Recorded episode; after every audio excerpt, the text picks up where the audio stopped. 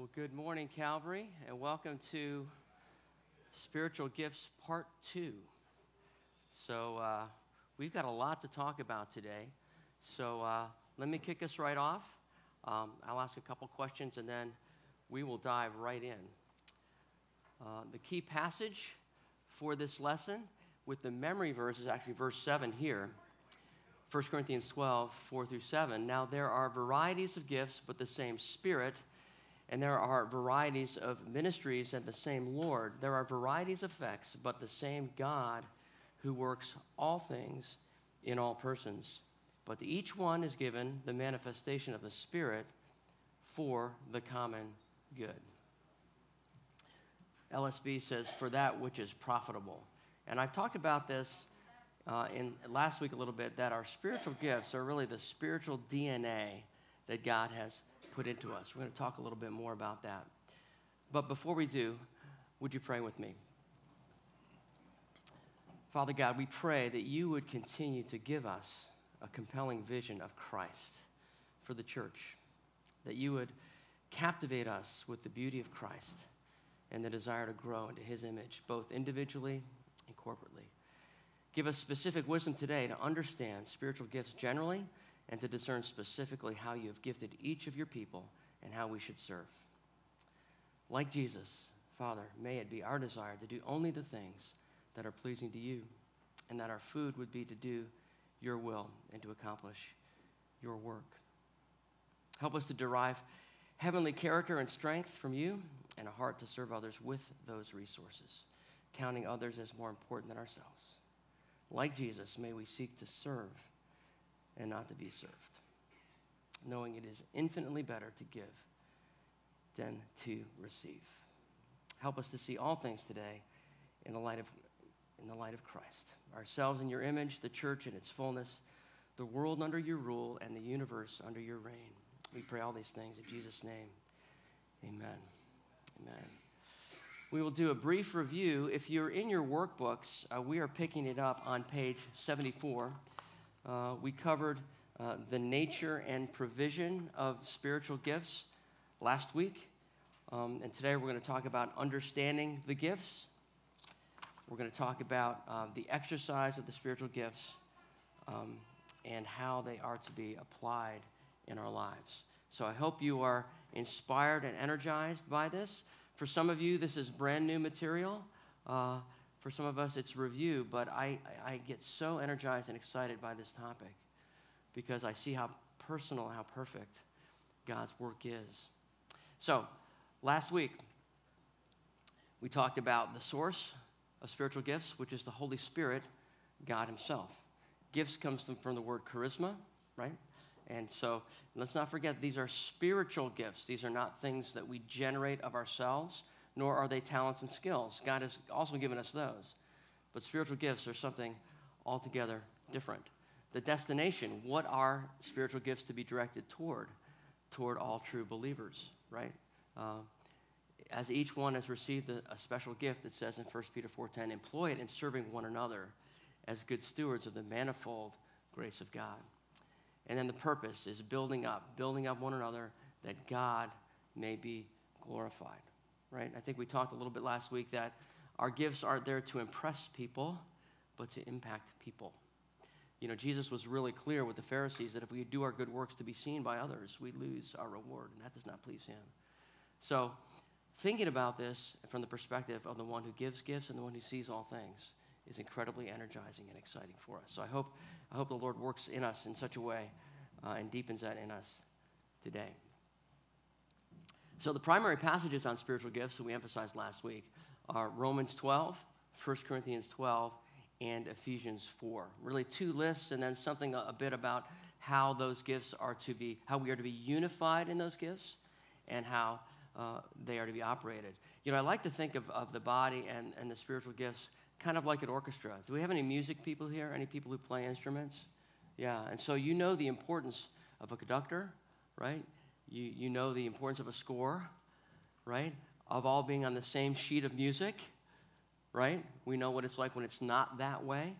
And so that's a beautiful thing, I think, to think about when, um, when we think about spiritual gifts that God is the head, He's the conductor. He's not only orchestrating all of it, but He's given us all the gifts. You know, yesterday um, I was at a Veterans Day um, celebration that Jackson's uh, marching band was part of, and I was just marveling. I love brass. I'm a trombone player, and I just so at the end they played taps with just the trumpet player, but then the whole brass section filled in with some harmony, and it was just magnificent. When you think about how those things work together, no individual person can produce that, right? And the body is the same way. None of, none of us has all of the spiritual gifts, but God has so composed the body in a beautiful way that there's harmony and there's growth. So let's continue to explore that together. So, uh, the lists of the gifts, right? And so, so we're going to talk a little bit more today about temporary and permanent gifts and what distinguishes those. So, our first list is what we call temporary or what I call foundational gifts because they were foundational to the, um, the establishment of the early church and the creation of the canon of Scripture, right? So these were foundational for that. So you had miracles, healing, and tongues, and interpretation of tongues. Now, tongues, I think I mentioned last week, is an unfortunate translation of the word. It really means languages. So this idea that we have in the modern, in our modern society of ecstatic utterances that don't mean anything, that's utterly unknown to the scriptures. That's not what tongues is. And so that's one of the things that we want to really look for as we discern what's going on around us. Do we understand the definitions of these gifts? And are these definitions and guidelines and commands being applied properly? I think we find that in some ways, if, if, you, if you've listened to the, the MacArthur sermon that I recommended or watched the movie Cessationist, you see how in modern times people have tried to change those to non biblical definitions. And it's led to a lot of confusion. So, what I call the permanent gifts or the edifying gifts, right, that are clearly, uh, you know, without question edifying, are these prophecy, which we'll discover is not telling the future, but forthtelling the truth of God's word, right?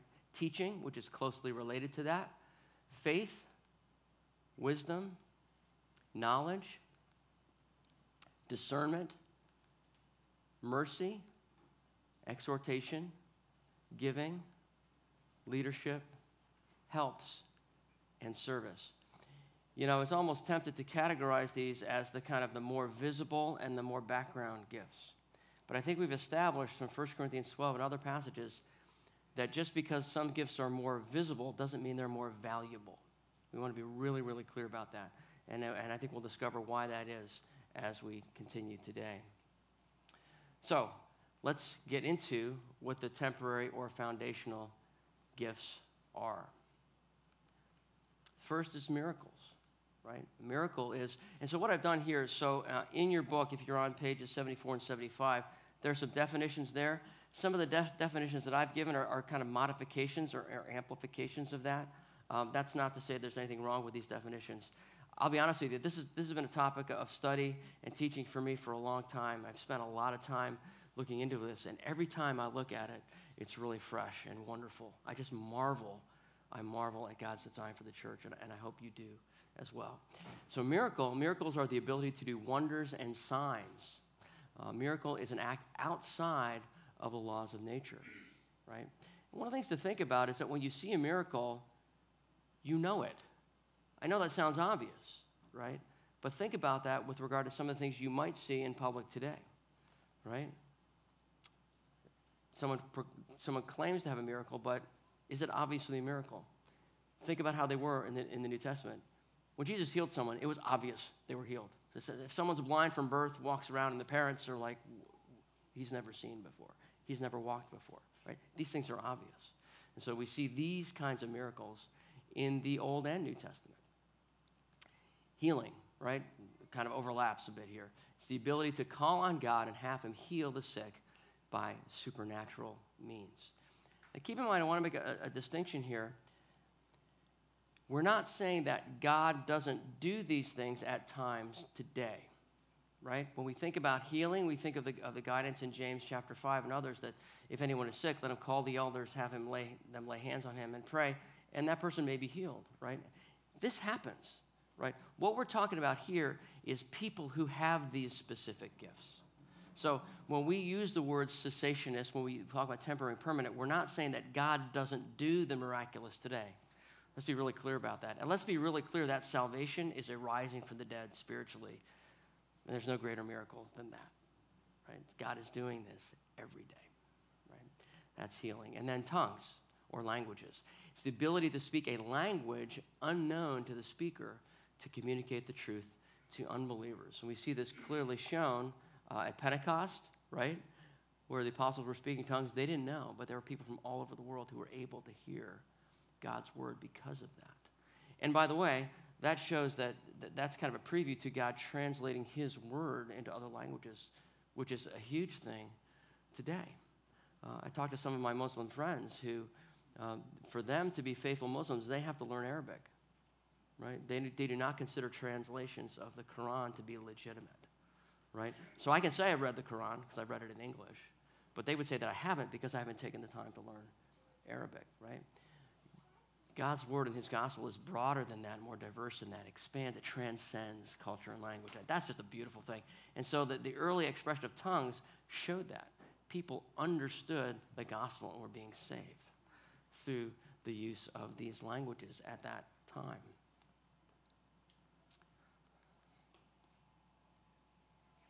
So let's think about when we think about the miraculous. Oh, I'm sorry, one more. Interpretation, the ability to translate the language for the benefit of the body, right? Um, Paul talks about this in 1 Corinthians 14 about what good is, it if it's not understood by someone, right? And we'll get into that a little bit more. And so um, we see that the, the tongues had a purpose, and that was to communicate the Word of God. I'll get ahead of myself a little bit by saying all of these things were not ends in themselves, but signs to point people to God and His Word. Right? Where we get our greatest delight. We're not the Jesus, I think, was really clear about this. You came to me because you seek signs, you don't seek the truth. And so this is something that we have to think about in our own lives, right? We may not necessarily consider ourselves charismatic in the modern sense, but do we seek an experience? Right? An ecstatic experience more than God and His Word. We have to really be careful how we think about that because there is great delight in God's Word. Peter said this in 1 Peter 1. He said, Though you have not seen him, you love him. And, do, and though you do not see him now, but believe in him, you greatly rejoice with joy inexpressible and full of glory. So I want to challenge us with this that we need to be able to experience and display delight in what God is doing, even if it's not these specific miraculous things. Does that make sense? Okay. All right. So, how common were miraculous gifts in biblical history? This was very eye opening for me when I first started to look at it. Bear with me here, I'm having technical difficulties.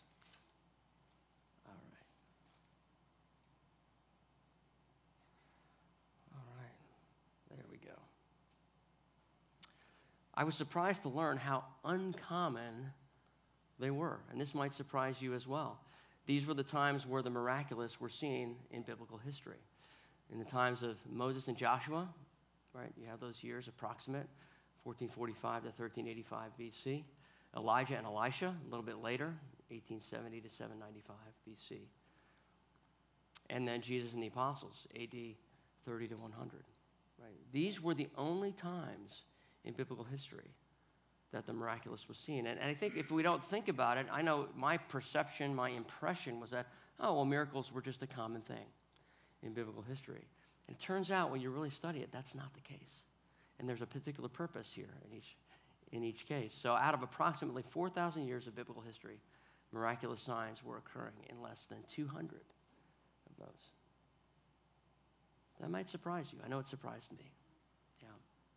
Was God less active in those other 3,800 years? Anyone want to take a stab at that? Was God just, of course not, right? What was he doing? What was God doing when the miraculous wasn't there? Working in his people, right? He gave them his word, right? He gave them the, the, the law and the prophets, right? Right? And then the prophets were um, we're still preaching it and, and taking, taking God's word and giving it to the people. So the question was, were they listening? And were they faithful to it, right? I think the, and we'll get into this a little bit, the sufficiency of God's revealed word, which was clearly enough. God never leaves us without what we need to seek Him. It has always been, even as Scripture progressed throughout history, as it was being developed, God always gave His people what they needed, and He always gives us what we need today. So let's rejoice in that. A couple things to think about here. We always remind ourselves what the purpose of the gifts is. I'm going to I'm gonna kind of uh, harp on this a little bit, right? It is the manifestation of the Spirit for the common good. Who gets the glory? Who gets the attention in that scenario? It's Him, right? Whether it's someone up front like me teaching or pastor as he gives a sermon later and all that, what do you come away thinking about? Right? If it's if it's exercised properly, we come away much more impressed with God and his work than the instrument that he uses. Right? So, so important that that be our attention. You know, I, I, think of so many places where I've been where people say, well, this person is so skilled, this person is so eloquent. Okay, what about their character? Right? What are they like when no one's watching? Right? How are they serving? I'm going to send the. I see you guys taking pictures of the slides. That's great. I'll send them out later. So just, you know, I want to relieve you of that. So, and then Ephesians 4 15 through 16, right? Um, but speaking the truth in love, we are to grow up in all aspects into Him who is the head, even Christ, from whom the whole body, being fitted and held together by what every joint supplies, according to the proper working of each individual part, causes the growth of the body for the building up of itself in love. Now, why do I put this in here? uh, in a section on distinguishing temporary and permanent gifts. It's because we're looking at the motivation and the source, right, which is Christ Himself and what He has provided. And we're gonna we're gonna focus on the proper working of each individual part. Now, part of what I want to emphasize here is that I hear sometimes people express sentiments like they'll see something that's a non biblical, I think clearly non biblical, but claim to be Christian expression, right? And they say, well, well, God can use anything. Who's to say God can't use that? Drives me crazy. Because affirmation of what God says he does use is much more important than speculation of what he can use. Right? I think we have enough to go on about what God says he will do rather than us speculate on, frankly, nonsense and to be distracted, right? God has given us, us enough to go on. And one of the things to think about as well is how unifying are the expression of the gifts, right? That is a fruit of the gifts if it's from the Spirit. A couple other thoughts on this. Colossians 3:16. Let the word of Christ dwell in you richly with, with all wisdom, teaching and admonishing one another, right? Um, this is why we're here today. This is why we meet in smaller groups. Our, our following the conductor, our Lord, in our individual time in the Word is vital to us working together and sharing those things with one another. I said this before. I've said it directly to you, Mike, and our small group and other folks. I need you to walk with God this week. I need you to be in the Word of God this week because God's going to give you something that I'm going to need to hear and, and, and, and vice versa, right? So that's, that's how the body works. And then simply, just a very familiar verse to us, to many of us, and we really think about how this works, right? All scripture is God breathed and profitable for teaching, for reproof, for correction, for training in righteousness, so that the man of God may be equipped, having been thoroughly equipped for every good work. And what the word does in us is what we are to do with one another, right? The word, right? It teaches, reproves, corrects, and trains us. And that's what we bring to one another. You notice two of those are positive, if, if you will, kind of, right? Teaching, training, but in between, there's reproof and correction, right? That's a regular part of our diet in the Word. That's a regular part of our interaction with one another. And I think a couple weeks ago, Glenda, you kind of led us on a journey of talking about what that looks like. Stimulating one another to love and good deeds means sometimes having very real and very difficult conversations, right? Um, if there's sin in my life that needs to be reproved, I need my brothers and sisters to help me with that. Right? And you do too. All right. Just one other thought on the sufficiency of Scripture. And that's really, I think, what the main issue is when we look at temporary and permanent gifts. Um, so then you are no longer strangers and sojourners, but you are fellow citizens with the saints and are of God's household, having been built upon the foundation of the apostles and prophets, Christ Jesus himself being the cornerstone, in whom the whole building being joined together is growing into a holy sanctuary in the Lord, in whom you also are being built together into a dwelling of God in the Spirit. John MacArthur says this the foundation of the apostles and prophets refers to the divine revelation that they taught, which in its written form is in the New Testament, is the New Testament, right? So that's a foundation for us. Once you build a building, you don't keep building the foundation, you build on the foundation, right? So the foundation is the, the fixed revelation of the New Testament that God's given us through the apostles and the prophets. Um, I'll, I'll, i have more to say about that, but we'll, we'll wait on that. So let's think about this, how, how the, the miraculous and the scripture intersect, right? So we're going to talk about three sources of the scripture. The first is prophets, and we go all the way back to the Old Testament. Um, for those of you who are with us in Exodus, in Iron Man, you've seen this, right? Moses told Aaron all the words of Yahweh with which he had sent him and all the signs that he had commanded him to do. He then did the signs in the sight of the people, so the people believed, right? The sign was there to confirm and validate that the message was true, right? That was its purpose. The sign went away, the revelation, which we have, remained. Remained. Second source of Scripture, Jesus himself, right? Jesus answered them, I told you, and you do not believe me. Believe the works that I do in my Father's name these bear witness of me.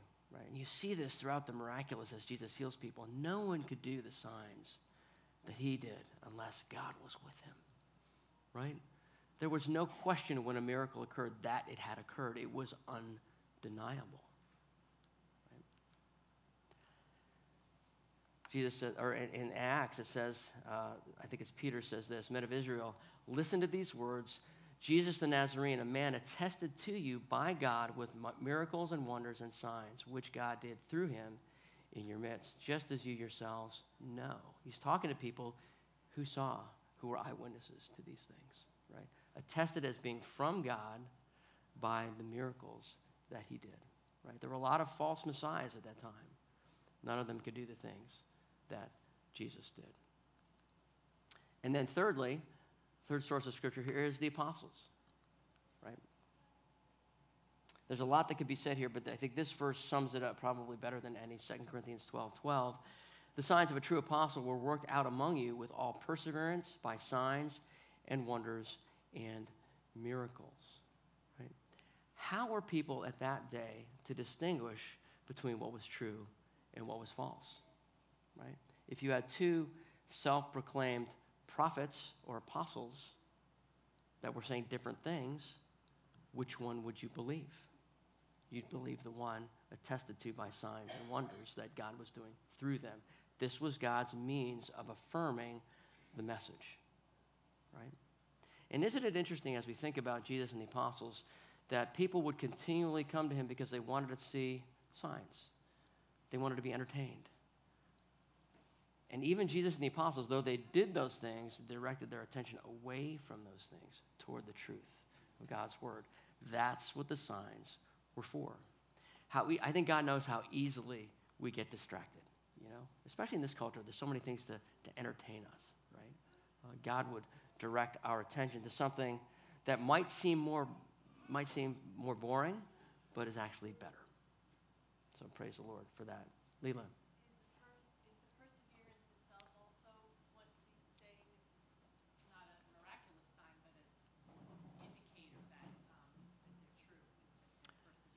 Yeah, great point.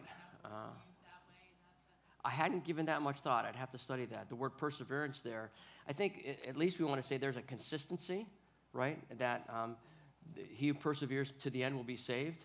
And the fact that the, the apostles did persevere to their, to their martyrdom probably is really good evidence of that. I hadn't really thought about that, Leela. That's a great point. Yeah.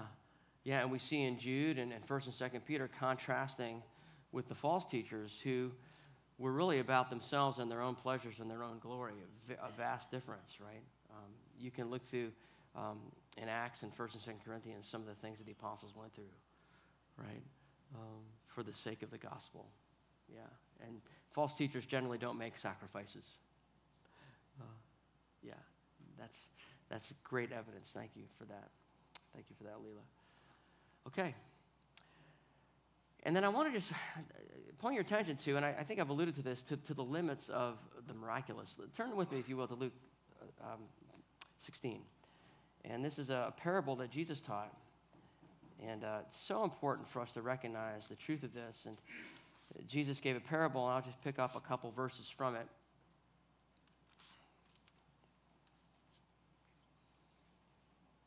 It, it, it begins actually in verse 19 uh, the rich man and Lazarus. And so the idea is that someone had died and, um, and we're suffering, right, in, in, in eternal torment. And they said, Somebody send someone, please go back and warn, warn my family to avoid this place, right? And it ends with, um, well, in verse 30, but he said, No, Father Abraham, but if someone goes to them from the dead, they will repent. But he said to him, and this is the verse on your screen, right? If they do not listen to Moses and the prophets, they will not be persuaded, even if someone rises from the dead. This was not theoretical, right? You realize this actually happened. Jesus raised Lazarus from the dead. People saw that.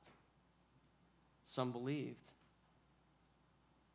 The authorities said, well, now we need to kill him. Yeah. Right? This is what I call the limits of apologetics right? People say, um, well, if God showed up and spoke to me, you know, I'd believe. Well, you realize that actually happened, right? And people did it, right? This speaks to us of the sufficiency of God's word. If they don't believe what God has already revealed, even if a miracle happens, they won't believe. That's real, Mike. And there you go. Exactly. Are you reading my notes? That's next to my notes. Jesus rose from the dead and still people didn't believe. Yeah, right? That, that's, that's really worth thinking about. Yeah. Yeah. The risen Jesus. So I think that I think we need to think about that when we think about evangelism. Right? How how dependent on we, we are for God to give the effectual call for someone to be risen from the dead spiritually. You can give the best gospel presentation, perf- you know, you can do it perfectly. Jesus did it perfectly. It's worth thinking about, right? And so we trust in Him to work through His Spirit uh, as He reveals the Word to people. One more thought on this. I'm, I'm emphasizing this. I'm spending a little bit more time on this because it's really important, and I think is at the crux of how we understand temporary uh, versus permanent gifts. This is Peter saying, as an eyewitness, he said this For we did not make known to you the power and coming of our Lord Jesus Christ, following cleverly devised myths, but being eyewitnesses of his majesty, but, yeah, but being eyewitnesses of his majesty. For when he received honor and glory from God the Father, such an utterance as this was made to him by the majestic glory. This is my beloved Son, with whom I am well pleased. And we ourselves heard this utterance made from heaven when we were with him on the holy mountain. This refers to the transfiguration when Peter, James, and John were there, right? And Moses and Elijah showed up with God. Rich? One thing struck me that I read a while back was because of the eyewitness that they all had of him. That should be a testament to everybody who reads their words. Yeah. Yeah. For what they knew to be the truth. Men yeah. do not willingly die for a lie. That's, That's right. Yeah. At least ten of them went to their deaths. People do not die for a lie, right? And this goes with along with what you were saying, Leela, right? This is strong evidence, right? And and they were very clear. We are not making this up. right? And I'll just say this about the scriptures so much in the scriptures does not make the people who wrote the scriptures look good, right? If you were going to make something up, I, I don't think you'd write it like that. I think you'd make yourself look a little bit better. Peter, I think he'd make himself look better, right? It's evidence, I think, that it's true. Let's continue. And, and we have as more sure the prophetic word, to which you do well to pay attention as to a lamp shining in a dark place, until the day dawns and the morning star rises in your hearts. Know this first of all, that no prophecy of Scripture comes by one's own interpretation, for no prophecy was ever made by the will of man, but men being moved by the Holy Spirit spoke from God. There's a lot we can say on this. Uh, Pastor Bobby preached on this not that long ago from 2 Peter. What we have in the Word of God might be hard for you to believe is better than if we were there face to face with Jesus on earth. Better. It's more sure. It's more certain. Right? Do you believe that? I struggle to believe that sometimes. And there's a delight that we can have in the Word of God that is even greater than what those who saw Jesus had. Why? Because Jesus said, It is better that I go away. He said this. The Holy Spirit, I will be with you and will be in you. Right? The Holy Spirit in us, illuminating God's written word to us, is better than if the human Jesus were standing in front of us now. I think that's what this passage is saying. People have really, I've had some very contentious conversations about this. It's more sure. Glenda.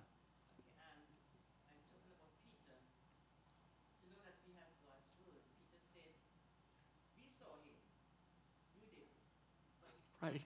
We are blessed because we didn't see him and we love him, you know. So by reading God's word, Peter's telling us we saw Jesus, we saw everything that he did, but you are blessed because you didn't see him, but you believe the word. Yeah, so yeah. I think that when we believe the word, that can give us encouragement to know that we didn't see him. Yeah, we didn't see him. Yeah. Peter said, you love him. Yeah. You didn't see him, but you love him. Yeah. Because he first loved you. Yeah. Yeah. Blessed are those who do not see and yet believe. Yet believe. Jesus said, we're, we're blessed. And that you, you quoted from that, that first Peter verse that I mentioned. We, we love him and we rejoice with joy inexpressible and full of glory, right? Let's, let's, let's do that. Let's experience that as the Holy Spirit impresses his word on our hearts. Okay, let's get into it. We got a lot to cover. Um, the priority of the spiritual gifts. I think this is really important to think about um, as, as Paul wrote it, right? Um, 1 Corinthians 12 28, God has appointed in the church first apostles, second prophets, third teachers, then miracles, then gifts of healings, helps, administrations, various kinds of tongues. Right? Teaching's at the top, tongues are at the bottom. Just noticing that, right? It's not a huge emphasis. We'll talk more about that here, right? It says in, in, in 1 Corinthians 14 Pursue love, yet earnestly desire spiritual gifts, especially that you may prophesy. One who speaks in a tongue edifies himself, but one who prophesies edifies the church, right? Think about the purpose of the spiritual gifts. If it's to edify the church, of what value is a tongue? Right? We'll talk a little bit more as we unfold this. But one who prophesies edifies the church. However, in the church I desire to speak five words with my mind so that I may instruct others also, that rather than 10,000 words in a tongue. Right? So I want to be careful here to say that all gifts, as God has given them in their time, are equally valuable, right? But some are more profitable to the body than others. I think we just have to acknowledge that. Does that make sense? That may seem like a little bit of a contradiction. I think as we walk through here, um, that'll make more sense. Ah, sorry. There's the slide. Okay, so we're just going to walk through fairly quickly the definitions of the 12 permanent edifying gifts. Okay? Um, and by the way, how many of you have been through the membership class? Okay. So if you have, you know there's a, a spiritual gifts questionnaire that I hope that you've gone through. Um, and if you have, these weeks would be a good time to review that, right? Um, but for those of you who haven't, I have copies here, and I'm going to be sending, sending them out in email so that you can, you can walk through that. So, first one is prophecy, right? Prophecy is the ability to preach, tell forth or declare Scripture. It is forthtelling more than it is foretelling, right? The future. Beyond the ability to teach, it, all, it often comes with the willingness to confront when needed. Not everybody has that, has that orientation, right? Teaching. Teaching is the ability to teach the Word of God and help the hearers to understand the Scriptures as He intended. The result is clarity, relevance, and usefulness to the hearers. When I think of this, I think about uh, Pastor Norm Swenson, who was the first pastor that I uh, experienced as a child. He led my, my parents to Christ. And uh, he honestly, he wasn't really a very good teacher. If, if clarity is a measure, he really wasn't that good, right? And I remember thinking, sitting there as a kid thinking, well, I'm not understanding it. Maybe it's just because I'm a kid. As I got older, I realized there was more to it than that. Um, in his case, um, I think he was such an outstanding shepherd and discipler that I would say it almost didn't matter? Uh, but sometimes he just struggled with the clarity piece, right? And that happens. Faith. Faith is a consistent, enabling trust in God for His purposes in the face of faith, in the face of overwhelming obstacles and human impossibilities. And for great things, it is primarily expressed in prayer. So I'll just say, my wife Betty has the gift of faith. There's no question about it that I, I that I clearly don't have. I shared with the men in Iron Man. Um, we were talking about Moses and Moses, how he was uh, resisting God wanted to use him, and uh, and God said, "No, you know, I'm, I'm I will be with you." Um, Betty said to me more than once, and pretty recently, she said, "Why do you act, Mark? Why do you act as if it all depends on you?" I don't know. Guilty as charged, right? Uh, I am weak in faith, and God has given me a helpmate who is strong in faith. So I'm profoundly thankful for Betty. Next, wisdom. Wisdom is spiritual insight, discernment, and ability to discern applicable principles from God's Word for complex situations. Knowledge is related. It's understanding the facts of Scripture, often seen through scholarship or the ability to know the Scriptures both broadly and deeply, making effective use of this knowledge in diverse areas, right? Knowing how to apply it.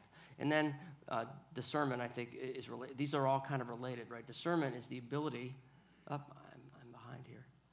Discernment is the ability to tell which things are from the Holy Spirit and which are not. 1 John chapter 4 talks about that, how we, how we test the spirits, right? Some people have an uncanny ability to discern spiritual warfare, if you know what I mean. If there are maybe demonic forces impacting a situation, things like that. That's a, that's a level of discernment that I frankly don't have, um, but I'm thankful that, that some people do. Really helpful. Really helpful. Okay, we keep going. Mercy. Mercy is the ability to perceive and show deep compassion to those who have spiritual, physical, or emotional needs. Um, I'll just say this I've seen people exercise this, and um, I think when you see someone operate in their gifts, there's a sense of marvel. Like I look at it, like I remember um, being on a deacon board years ago, and we had a lot of people coming to us with various needs. And I felt lost to know how to really meet those needs. But we had a couple people who just really had particular wisdom to know what to do. And I just marveled at it. It's like, how do you do that? It was almost like magic, right? But it was a spiritual gift?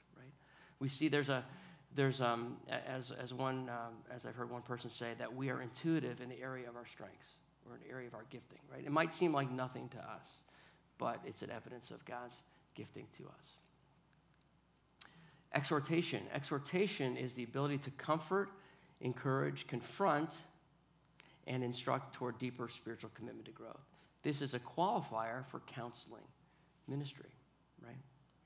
Sometimes a good counselor, and Dave, you know this as a certified counselor, sometimes it's important to make people feel bad before they feel worse, right? Because you're calling people to repentance. And sometimes, and I, I know having received strong biblical counseling, I felt a lot worse before I felt, felt better.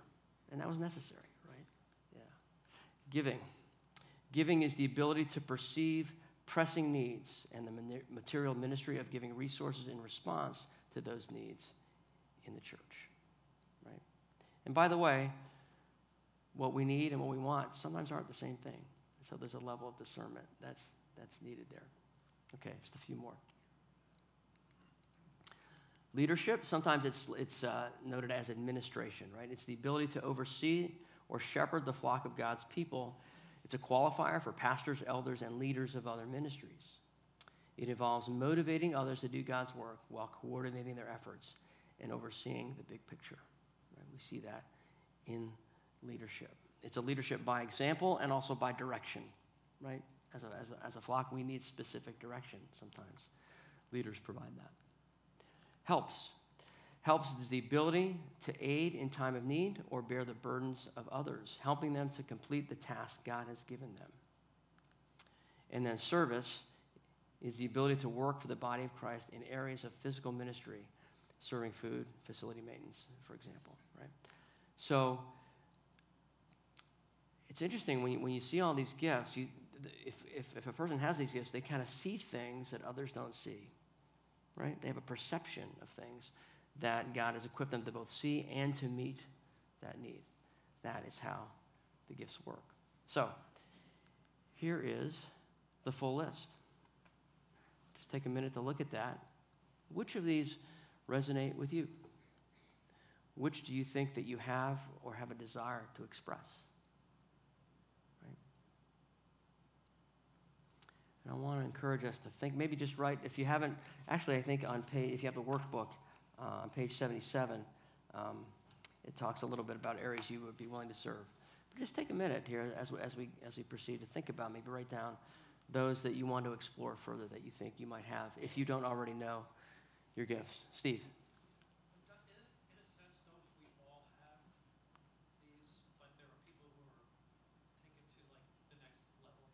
Don't we all have these, but people who are gifted take it to the next level? Are you looking at my notes?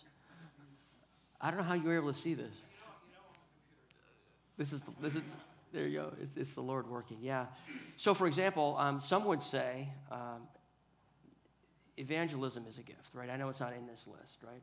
We're all called to evangelize, right? Um, but yet, some people just, wow, they can do it in ways that, and they bear fruit in, way, in that way that's unusual. Mercy. Are we all to show mercy? Yeah. Yeah. Uh, are we all to help, to serve, to give, to exhort? A lot of these things? Yeah. Yeah. And, and I would say that all of us even are to teach one another, if I've read Colossians 3 correctly, right? We let the word of Christ richly dwell in us. We teach and admonish one another, whether we have the gift of teaching or not. That's what we do. Chris. Yeah, prophecy. If, um, and I probably didn't spend enough time. Um, uh, I'll actually go back. Actually, I'll just read it from my notes. It is, it is really, um, your question again? What, what about prophecy? Yeah, yeah. yeah. Prophet, yeah, prophecy is the foretelling of existing truth, not the foretelling of new truth, right? So I think that's one where I think we could maybe say it's, it, it was both a permanent gift and it, it, both a um, temporary gift, right? Through, through prophesying new revelation, the Word of God, right? Uh, we saw that in how the Scripture was given to it to us, the prophets, Jesus, and the apostles, right? But today, how it's expressed is forthtelling what's already been revealed. Does that make sense? Yeah. So it so it's a bit of a hybrid, right? It, it was it was active in a different way up until the apostolic age, but it's still active in a new way with the revelation that's already been given. So it's not foretelling the future, but forthtelling the existing truth. Make sense? Glenda. How do we know when we're operating? In the gift that God has given us? How do we know when we are operating? Hold that thought because we're going to get there. Okay. Hopefully. All right. So, the exercise of spiritual gifts. Turn with me to Romans 12. Really helpful for us to, to look at how the gifts are to be exercised. And this is universal to all of them.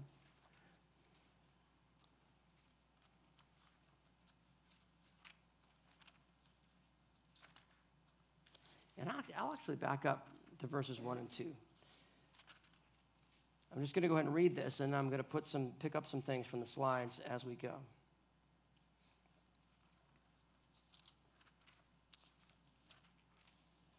Therefore, exhort your brothers by the mercies of God to present your bodies as a sacrifice, living, holy, and pleasing to God, which is your spiritual service of worship. And do not be conformed to this world, but be transformed by the renewing of your mind, so that you may approve what the will of God is, that which is good and pleasing and perfect. For through the grace given to me, I say to each one among you not to think more highly of himself than he ought. So we do it with humility, right? But to think as, so as to have sound thinking, as God has allotted to each a measure of faith. For just as we have many members in one body and all members do not have the same function, right? So the next thing is with no, appreciating the diversity, being grateful for the diversity of the gifts. Don't be jealous of other people's gifts, right? Sometimes I remember I said that spiritual gifts are like our DNA. We're, we're made a certain way, right? And as God said to Moses, who has made man's mouth? Who, who makes him dumb or deaf or seeing or blind? Is it not I, the Lord? I've made you in a certain way for a certain purpose. We need to be thankful for it, right? And not be jealous of others' spiritual gifts, right? Because we are to maintain a posture of humility and not exalting ourselves, right? So we who are many are one body in Christ and individually members one of another, right? So we should display unity in the exercise of our spiritual gifts but having gifts that differ according to the grace given to us, whether prophecy in agreement with faith. Right? So we do it with mutual commitment, right? Commitment and um, consistency with the gift that we have been given, right? In service or service in his serving, or he who teaches in his teaching, right?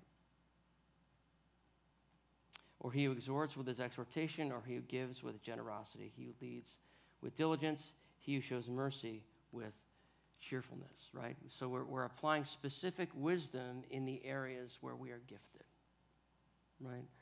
Operate within your gifts. Stay in your lane, I guess would be a good way to put it? Paul even talked about this with regard to gospel ministry. We did not, we did not seek to be in the sphere of another. God has given to each a sphere to work in. We talked in 1 Corinthians 12 of gifts, ministries, and effects, right? All of us have a unique combination of those things that is just for us, that no one else can fulfill. And so, important for us to be humble and content in that. All right. And the primacy of love. 1 Corinthians 13. Let all that you do Paul said, be done in love. Very familiar passage, um, often read at weddings. This will really, uh, I read this passage and I, it really, really humbles, really humbles. So, if I speak with the tongues of men and of angels, but do not have love, I have become a noisy gong or a clanging cymbal. And if I have the gift of prophecy and know all mysteries and all knowledge, and if I have all faith so as to remove mountains, but do not have love, I am nothing. What is the valuable? What is the value of giftedness without love? It's utterly worthless, right? Think about what the gifts are. They are gifts of grace to us, they are an expression of God's love. So if we're not loving in them, we have completely missed the point. Right? This is a great reminder for us, right? So he's saying here, even if I have all the gifts, essentially is what he's saying, but do not have love, it's meaningless, right? So how are we to be like the things that love is? Love is patient, love is kind, love is not jealous, does not brag, is not puffed up, does not act unbecomingly, does not seek its own, is not provoked, does not take into account a wrong suffered, does not rejoice in unrighteousness, but rejoices with the truth bears all things, believes all things, hopes all things, endures all things. And so, what it, love is patient, love is kind, love is not jealous, love is not puffed up, love is not provoked. Love does not brag, it doesn't act unbecomingly, it doesn't seek its own, doesn't withhold forgiveness. That's huge. Doesn't rejoice in unrighteousness. But what does it do? Rejoices in the truth, bears all things, believes all things, hopes all things, endures all things. hope you see kind of the spiritual, um, the fruit of the Spirit kind of reflected here. I see that here. And it can be discouraging. You know, we, we, we match up our life with, uh, with this, and we can be discouraged. And so we, we ask God to build a heart of love into us. Mike. It's, it's really just because you substitute the word love, not substitute it, but it's Jesus. It's Jesus. Yeah. Amen. Amen. So, as we wrap up, so as it ended, love never fails. Love, love never fails. Let all that you do be done in love, Paul said. Um, very convicting. What's my motivation? Right? Again, am I trying to impress or impact? Right? We do not preach ourselves, but Christ Jesus is Lord, Paul said, with ourselves as your servants for Jesus' sake. Okay. So the value of the gifts. Um, talked about this a little bit earlier. Um, many members, but one body, right? Um, let me just read this. But now there are many members, but one body, and the eye cannot say to the hand, I have no need of you, or again the head to the feet, I have no need of you. On the contrary, how much more is, is it that the members of the body which seem to be weaker are necessary? And those members of the body which we think as less honorable, on these we bestow more abundant honor. And our less presentable members become more presentable, whereas our more presentable members have no such need. But God has so composed the body, giving more abundant honor to that member which lacks, so that there may be no division in the body, but that the members may have the same care for one another. And if one member suffers, all the members suffer with it. If one member is honored, all the members rejoice with it. Now you are Christ's body and individually members of it. We notice there's no division, right? There's mutual care, and there's equal value. We intentionally honor those who would seem less honorable. We give exposure and encouragement to those who are maybe behind the scenes, right? This is the opposite of what we see in the world. In the world, the world says to you, leaders are superior to followers, and followers are inferior to leaders. Jesus said, It, it shall not be this way among you. Right? We give more honor to those who are lower because Jesus came not to be served, but to serve. So we intentionally seek to honor those who, don't, who would not naturally get as much honor, right? And encourage them. Right? This is, I know there's a lot of talk these days about how we exercise justice, social justice, all that, right? This is the real thing, right? This is, this is not just optics or making something look a certain way. This is how we are to operate as a body. And it's just beautiful. It's beautiful, right? So no one should feel inferior in the body of Christ. Just to be a part of it, I think, as I said last week, is an amazing thing that we get to even be in the body of Christ and serve in some way is incredible. And so, but for those who have more visible gifts, we want to work harder, right, to encourage those who may be behind the scenes and may be discouraged and find themselves, think of themselves as less valuable. So, a couple thoughts here. Um, I won't spend a lot of time here, but I've referred to gifts as your spiritual DNA.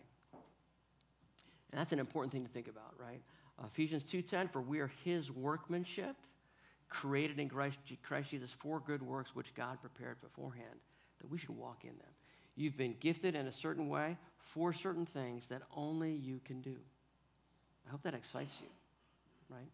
Um, Ephesians 4:24 talks about the new self has been created in us in the image of Christ, and Colossians 3:10 says that it is being renewed. So this image that God's created in us it has been created and is being renewed day by day.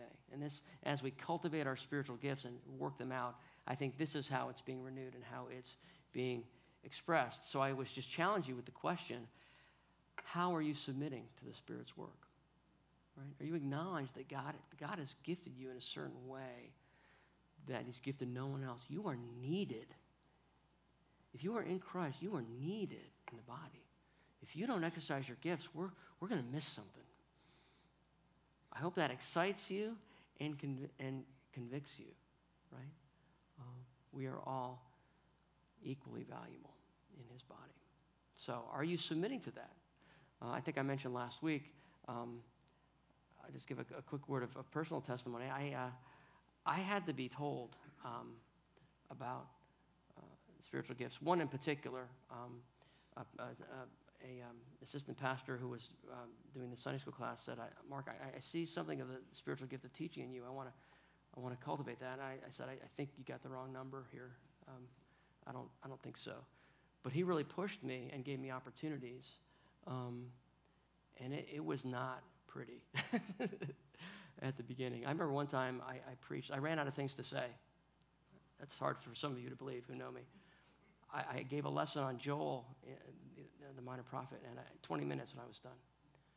And I looked at Pastor Paul, and I'm like, brother, bail me out, man. I'm just not, I, I got nothing.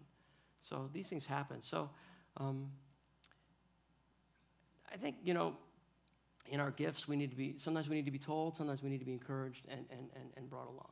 And so that's part of what we do, part of what we do for one another. And I'll, I'll emphasize something we've emphasized every week in Ephesians 4. Um, what does this mean, right?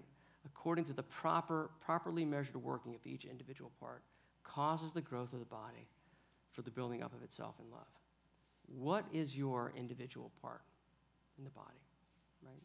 When we started talking about this, we recognized that the body, the church, is an organism. It's a living organism. It's not an organization, right? We don't structure it uh, with business principles.